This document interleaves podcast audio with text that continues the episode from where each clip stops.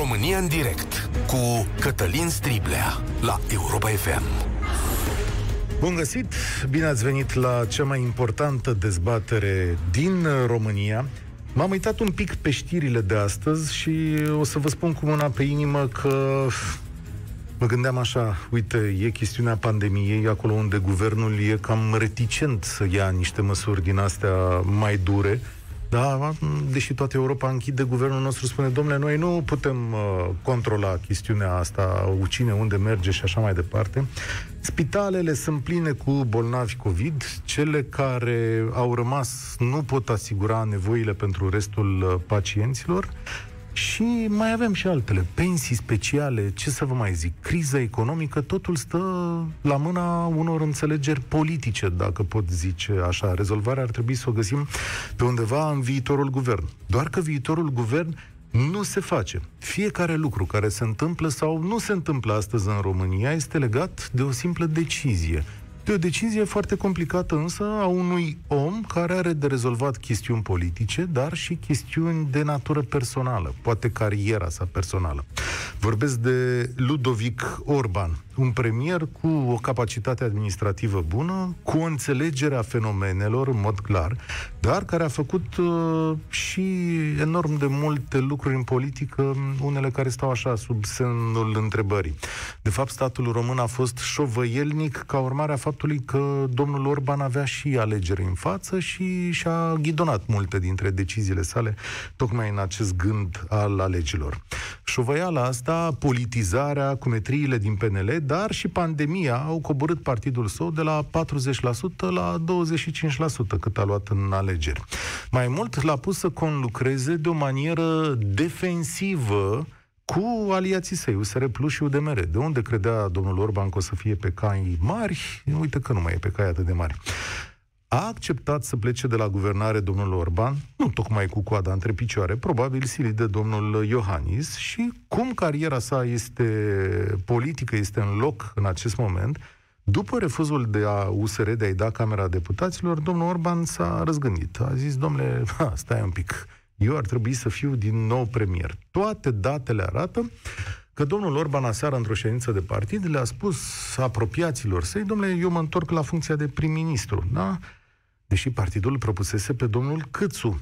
Adică ne întoarcem de unde am plecat acum o săptămână, în ciuda unei părți din partid care i-a zis, domnule, nu se mai poate, până și domnul Câțu i-a zis, stai un pic, că e a doua oară când îmi faci schema asta, dar și în ciuda președintelui Iohannis, care nici domnul președinte cred că nu se simte foarte bine în această situație, da? Și astfel o alianță care în mod natural ar fi trebuit să funcționeze ceva mai bine, nu se înțelege tocmai dintr-o problemă personală a domnului Orban. Inițial, președintele Iohannis a spus că nu intervine în această chestiune și a zis, domnule, rezolvați-o voi. A fost o, au fost mai multe ședințe acolo și, mă rog, a lăsat lucrurile așa cum sunt. Președintele vorbește chiar acum la mă rog, un proiect de împădurire, împădurire aici lângă București și vorbește despre mediu și despre natură. Dacă domnia sa o să zică ceva și despre situația politică, o să-l dăm cu siguranță să-l auziți la radio, pentru că poate zice ceva important tocmai pentru dezbaterea noastră. Apropo, ce legătură au toate astea cu noi, veți spune? Lumea e nervoasă, e iritată și vede o împărțire a funcțiilor. Nu că ăsta e primul lucru care se vede. Domnule, ăștia nu se înțeleg de la funcții. Și eu zic la fel, domnule, negocierea e firească, interesele sunt legitime. Este vizibil însă cu ochiul liber că avem o criză de negociere într-o perioadă foarte dificilă. Mă rog, și aici fac și o paranteză. Și perioada e foarte, sau chestiunea e foarte dificilă, mai ales că multă lume n-a fost la vot și partidele astea sunt mai slabe decât ar fi trebuit să fie și n-au rezultatele cele mai corecte. Dacă acum vi se pare că lucrurile nu merg bine, să știți că dacă n-ați fost la vot, e și din cauza asta. Adică veniți, dați-vă votul și oamenii ăștia o să funcționeze ceva mai bine. În orice caz, întorcându-mă, astăzi la România în direct, aș vrea să-l judecăm pe domnul Orban și această piruietă a sa, da? Aș vrea să-l judecăm cu bunele și cu relele sale. Domnule, dacă așa se arată situația, îl primiți din nou la guvernare. Stați să vă dau și numărul de telefon. E 0372 069 599. 0372 069 599. Și vă întreb așa, cum priviți acest episod politic în plină desfășurare? Mai poate fi Ludovic Orban prim-ministru după mandatul anterior și declarațiile făcute în urmă cu o săptămână? Imediat le zic și pe alea. Sau este timpul unui nou început, cum a zis Dacian uh, Cioloș ieri? Ea ca președintele Iohannis a terminat ce avea de zis și n-a zis un cuvințel despre criza politică din România, deci nu știm ce gândește omul care a și făcut criza asta politică foarte interesantă, adică el l-a pus pe domnul Orban să-și dea demisia, nu știm exact ce gândește, las că o rezolvăm noi în absență. Deci 0372069599 Astăzi vom face judecata asta momentului, vedem dacă domnul Orban mai poate fi premier, ce-l califică și, desigur, dacă și în politică, acolo unde e posibil orice, te poți întoarce așa, adică, bă, nu mai vreau să fiu prim-ministru. Ah, stai că m-am răzgândit că nu mai dau ăștia funcție. Vlad, salutare. Salutare, Cătălin. Mie îmi vin în minte acum cuvintele unui lider PSD cuprins de sinceritate, cred că domnul Ciolacu la un moment dat, care a zis că nici noi, cei de la PSD, n-am fi putut face o harababură mai mare. Ideea este, eu am altă teorie. Dacă ne uităm la campania prezidențială ale domnului uh, Iohannis de la ultimele alegeri și campania aceasta, vedem că practic a fost campania domnului Iohannis. Și se pare că domnul Iohannis a pierdut alegerile. Și de aici, uh, cred că acest lucru domnul Orban îl transformă într-un atu. Și nu mai poate fi într-un fel controlat de domnul Iohannis, ca să zic așa pentru că am văzut, numai domnul Iohannis a ieșit în campania asta și a dat cu PSD-ul în sus și în jos. Păi hai să explicăm de ce a făcut asta. Pentru că politicienii din PNL se bucură de exact atâta credibilitate cât și politicienii din PSD. Iar domnul Iohannis, v-am mai spus, prin sondaje, prin asta, este la un scor mult mai mare decât restul politicienilor. Adică lumea da, se uită la el cu încredere, știi? Se pare că nu a reușit. Eu așa o văd. Și acum, uh, probabil a zis, uh, domnule Orban, stai tu un pic liniștit în campania asta, mă ocup eu, câștigăm alegerile și după aia te pun prim-ministru, ce vrei tu, președinte de cameră de deputați, președinte de senat, acum stai liniștit. A stat omul liniștit și acum să plătească tot el. Cam așa o văd. Să răspund scurt la întrebare, nu mai poate fi din nou prim-ministru, că chiar nu poți să te răzgândești în halul ăsta. Trebuie să dai un exemplu, ești în fruntea țării, dar la noi, din păcate, Cătălin, să fii politician e cea mai ușoară meserie. da? Cum, cum asta? Stai, că asta Îți dau argumente, Cătălin. Ia. Ca să ai liceul, e facultativ. Și avem lider de la PNL, Piatra, de la PNL Focșani, care și-a dat uh, bacalaureatul la 37 de ani și a luat 3 la limba română. Nu numai la PNL. Nu trebuie să știi o limbă da. străină și o da, facultate. Da, ne uităm la politicieni de la Bruxelles după 8 ani, la doamna Viorica Dăncilă, da. și nu știe să vorbească engleză. Dacă da. ai dosar penal, ajungi președinte de Consiliul Județean. Uite-te la Piatra Neamț.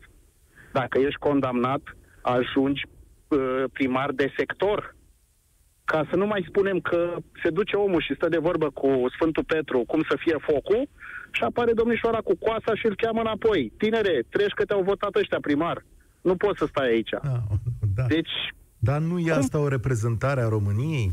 Știi, uh, politica nu poate fi făcută doar de intelectuali, de oameni cu facultăți, ci și... Nu, oameni... era...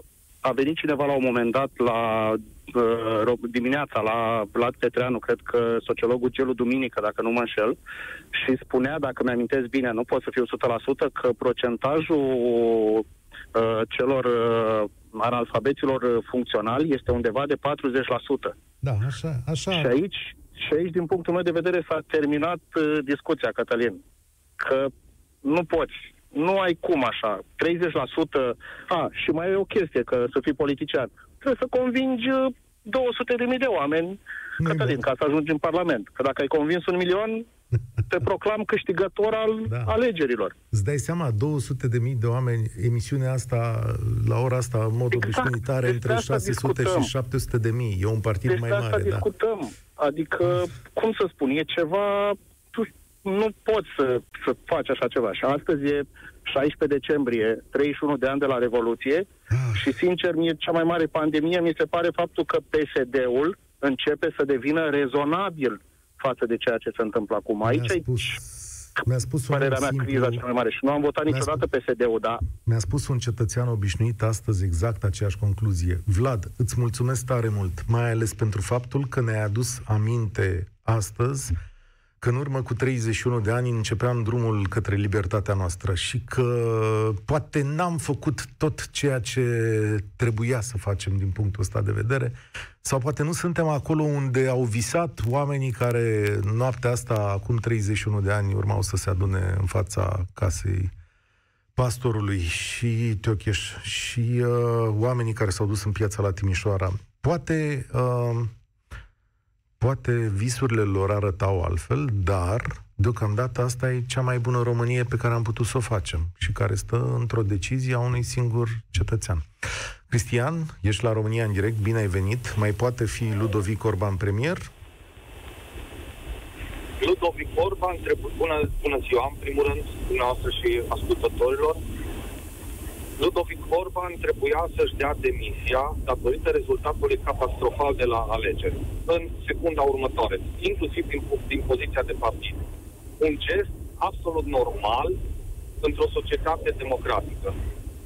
Din păcate, ceea ce vedem în ziua de astăzi este doar, de fapt, este și impasul în care se află negocierile, este datorat de dorința celor doi președinți de partid Dan Barna și Ludovic Orban de a-și salva cariera politică. Eu sunt extrem de dezamăgit că după ce s-au făcut atâtea sacrificii, că se putea da carantină și nu ajungeam acum să fie sufocate ATI-urile. Nu ajungeam să nu mai fie locuri în spitale. Și am avut COVID și am avut noroc să, să am să găsesc loc în spital.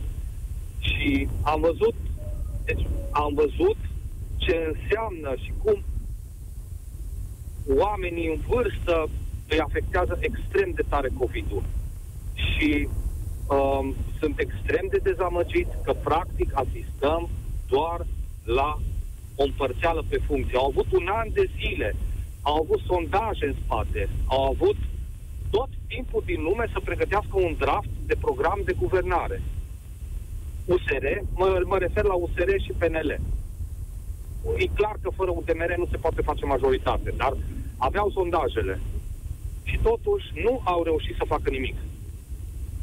Eu îți înțeleg Extrem dezamăgirea. De Bun, îți înțeleg dezamăgirea. Ăsta e momentul. România s-a declarat România. Electoratul s-a declarat nemulțumit de prestația celor două partide. Nu le-a dat victoria, dar suntem aici ce faci mai departe? Adică judecă-l pe Ludovic Orban. Asta e invitația mea de astăzi. Și-a dat demisia, ok, n-a făcut ce trebuie să facă, dar...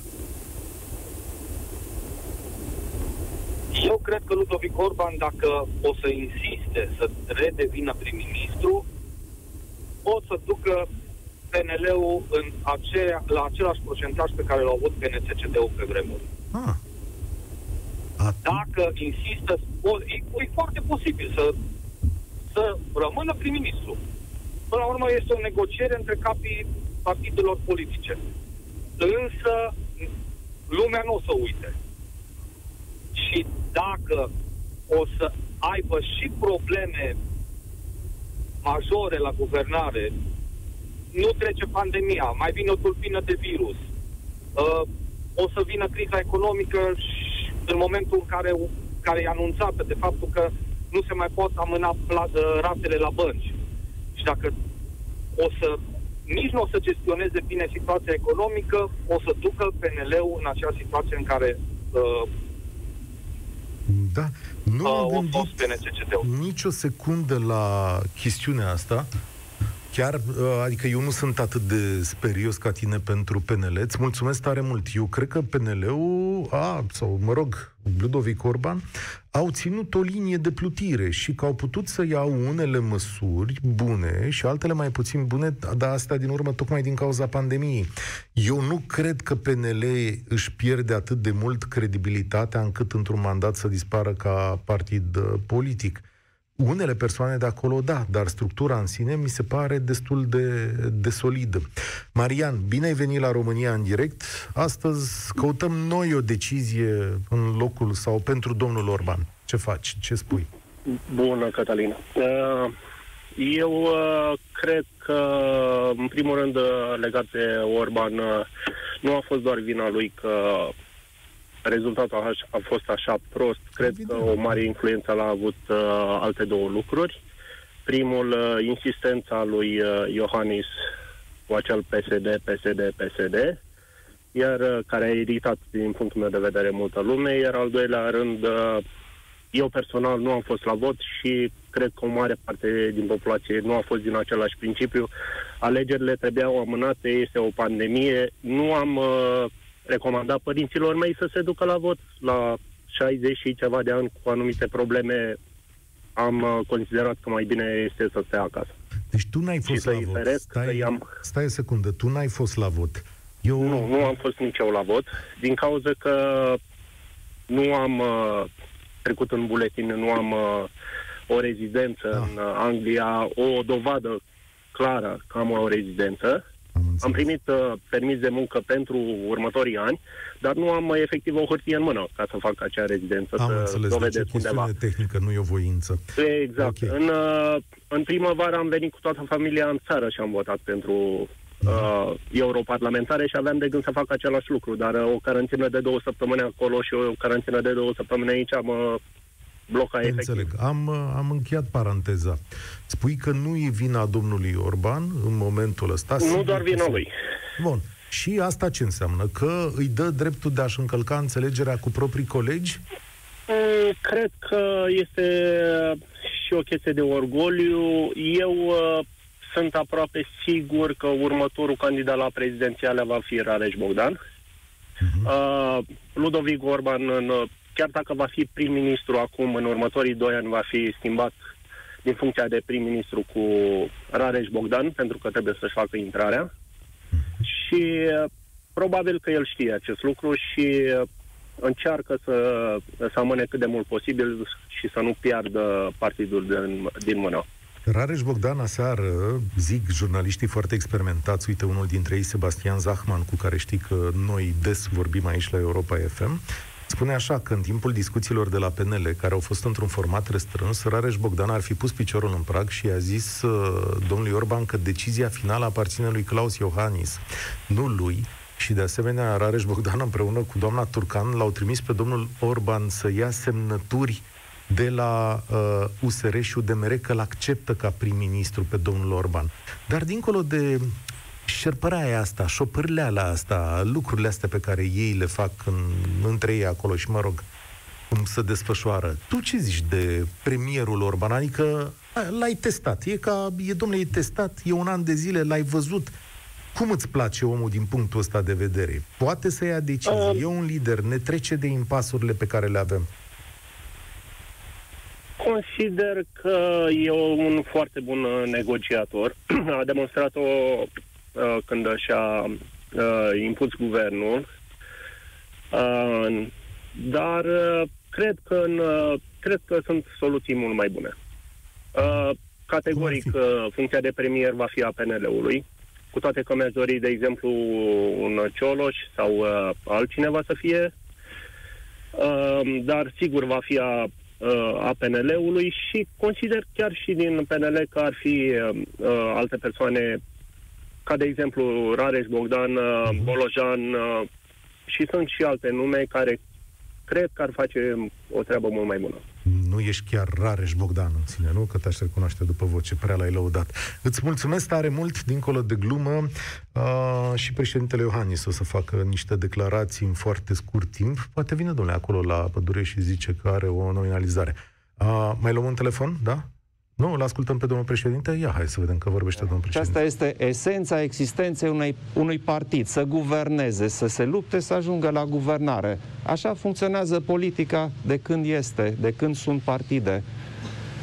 Dar, pe de altă parte, lucrurile sunt complicate în aceste negocieri. Doar la început pare simplu, dar cum intri în negociere, îți dai seama că sunt viziuni diferite sunt programe de guvernare diferite, sunt scheme de minister diferite. Și atunci uh, trebuie să avem suficientă răbdare să așteptăm ca partidele să negocieze toate aceste lucruri. Și dacă ați spus că sunt deja 10 zile, dați-mi voie să vă dau câteva exemple, fără să nominalizez țările, dar puteți să căutați datele foarte ușor uh, pe internet. Uh, recent s-au finalizat negocierile pentru guvern într-o țară din Uniune, după doi ani jumate de la alegeri. În altă țară europeană s-a format guvernul acum mai mult timp, după 8 luni de negocieri. Deci, vă dați seama că suntem foarte departe de acel uh, calendar foarte extins. Nici nu mă înțelegeți greșit, nici nu vreau să ajungem la așa ceva, dar trebuie să avem puțină răbdare să vedem cum negociază partidele. Este posibil să se înțeleagă în coaliția de centru-dreapta și să vină cu o propunere. Asta aștept eu ca și președinte, să se formeze o majoritate și să-mi propună un nume. Dacă se înțeleg PNL, USR Plus și UDMR și vin cu o propunere, o voi accepta. Că este Orban, îl accept, că este Câțu, îl accept, sau să fie altcineva. Nu știu pe cine negociază ei acolo, dar la urmă vor veni să propună ceva. Este, sigur, prima variantă și sper să meargă repede mai departe.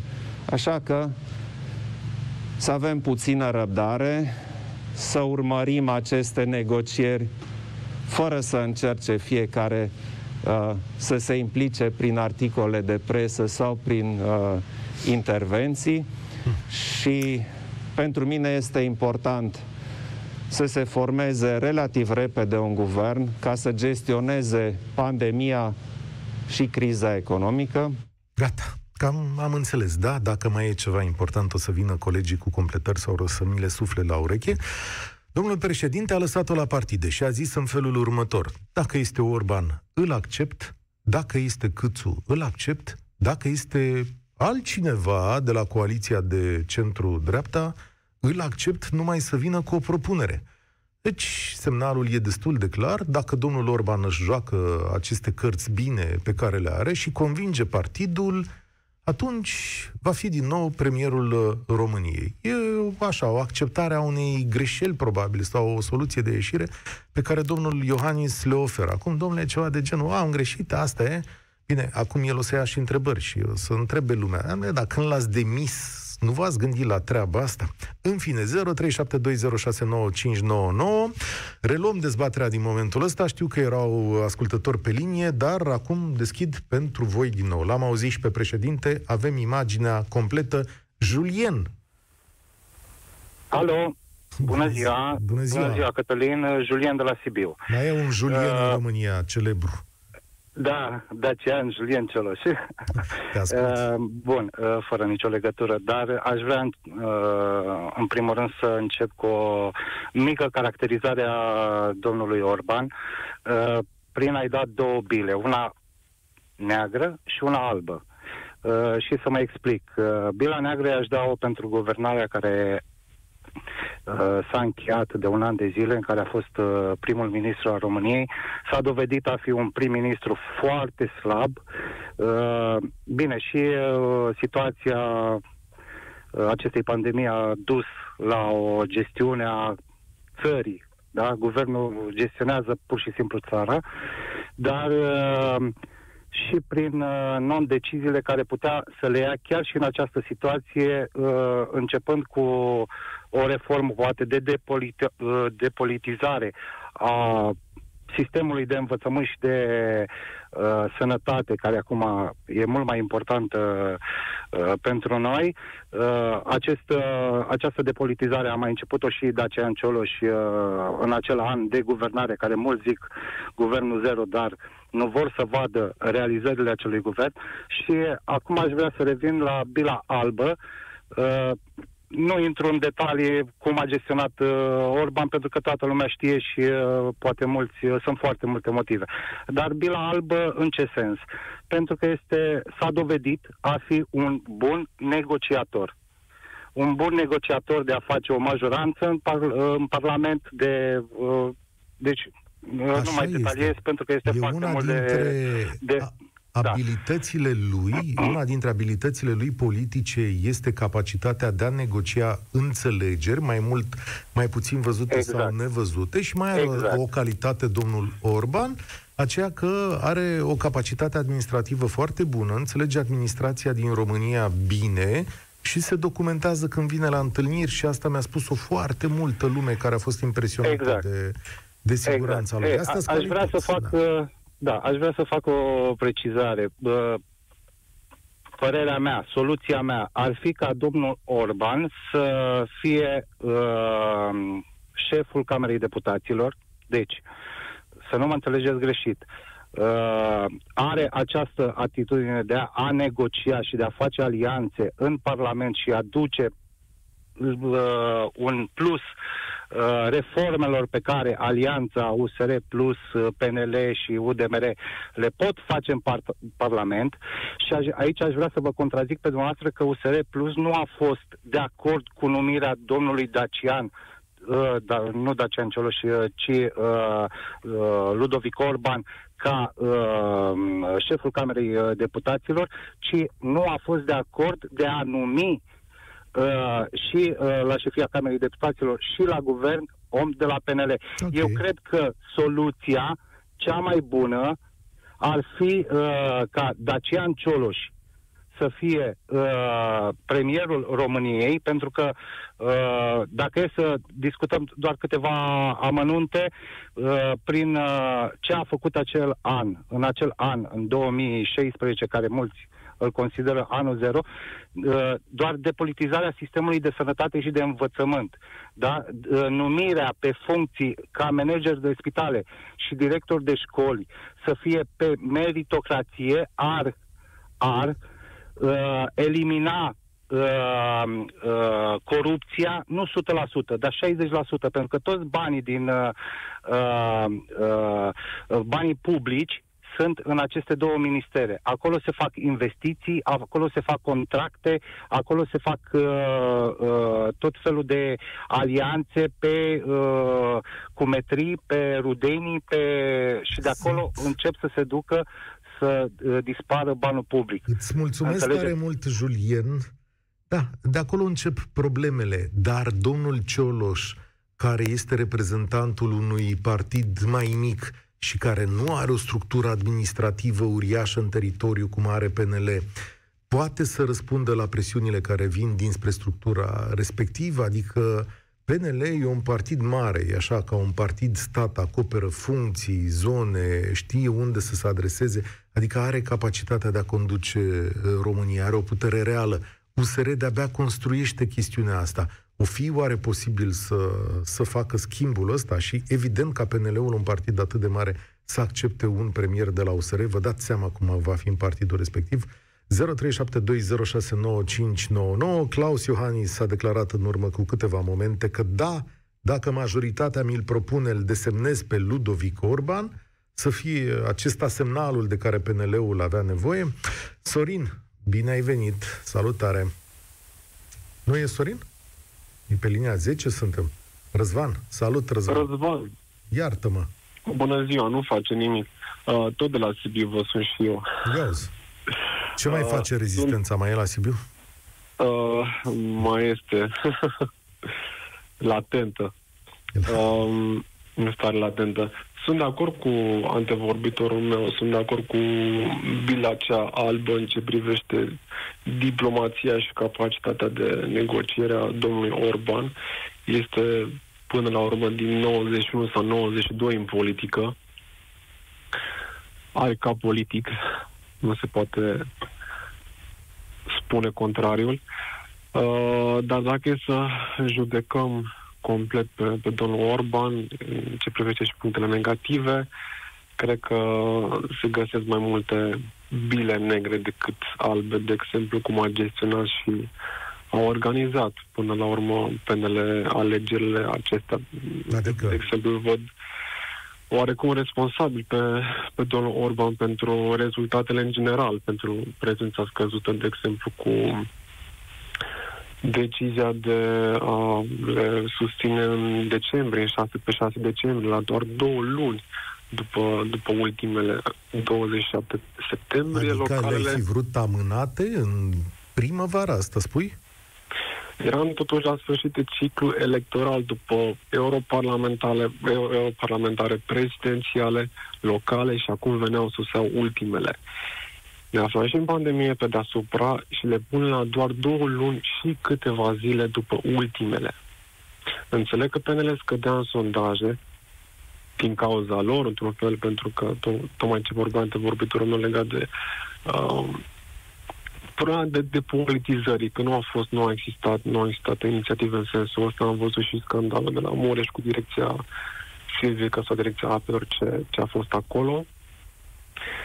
Și uh, scăzând în sondaje, înțeleg că au forțat alegerile, haide să facem acum, să susținem acum alegeri, să le organizăm acum, pentru că altfel o să continuăm să scădem și culmea este Bun. că PSD și inclusiv Plus uh, Ascultă-mă o secundă. Le voiau amânate. Ascultă-mă deci, o secundă. E un păi... fenomen ce se numește voter fatigue, uh, fenomenul de oboseală a votantului.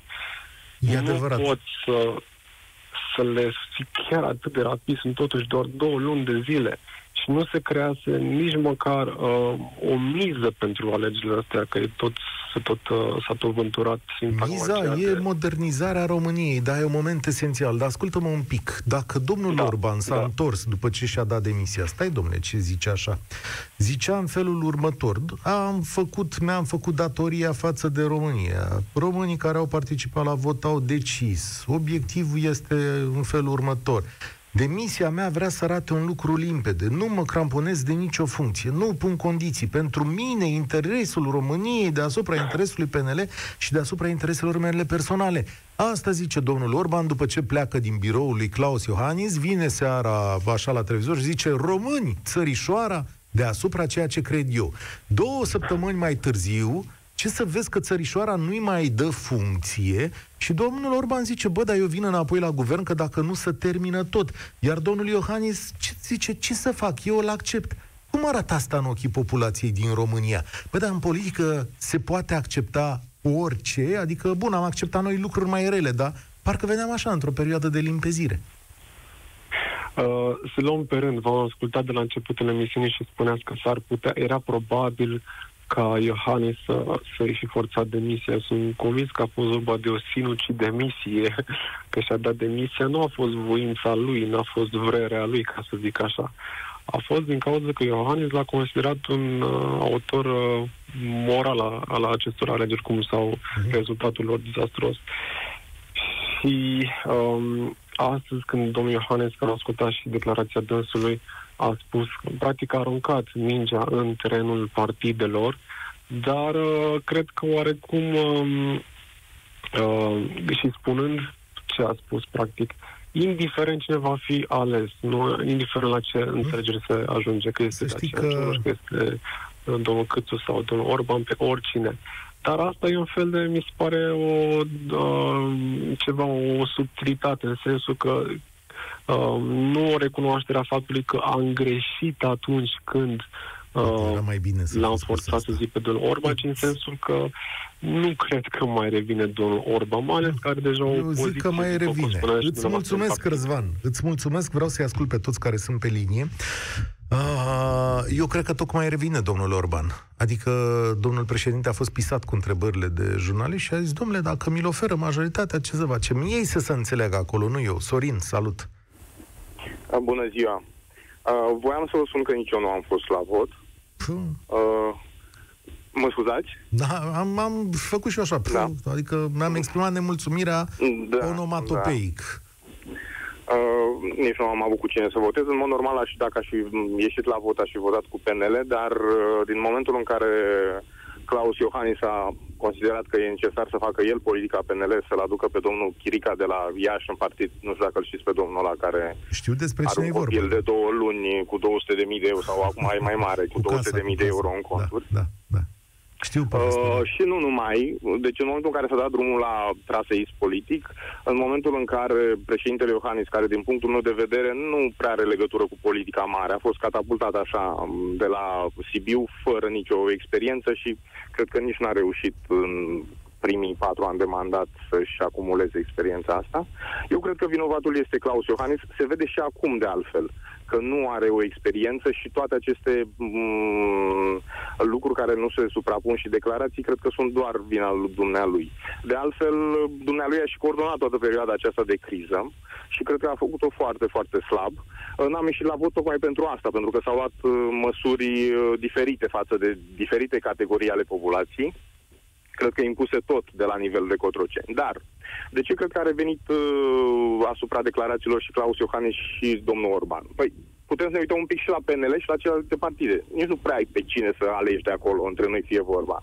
Adică, domnul Orban are și o experiență, a demonstrat, chiar și în criză, și înaintea crizei, că fo- poate fi un prim-ministru, spun eu, decent, cred că i-a depășit pe mai mulți în, din cei care au fost în ultimii 30 de ani, dar uh, Uh, mai mult decât atât, uh, dacă se vrea ruperea pisicii și, cum spun cei de la USR, domne, să nu mai fie cine a fost, să fie ceva nou, de ce nu vin cu o propunere de premier nou? Uite, să, tot se merge pe filiera aceasta uh, germanofilă. Haideți să luăm exemplu de la Austria, un cancelar de 30 de ani. Să pună Și cine? pro- propunere pe, de, sec- pe, de prim-ministru pe secretarul general actual al PNL. Sau pe Vlad Voiculescu, pentru că am văzut că și el își dorește foarte multe funcții.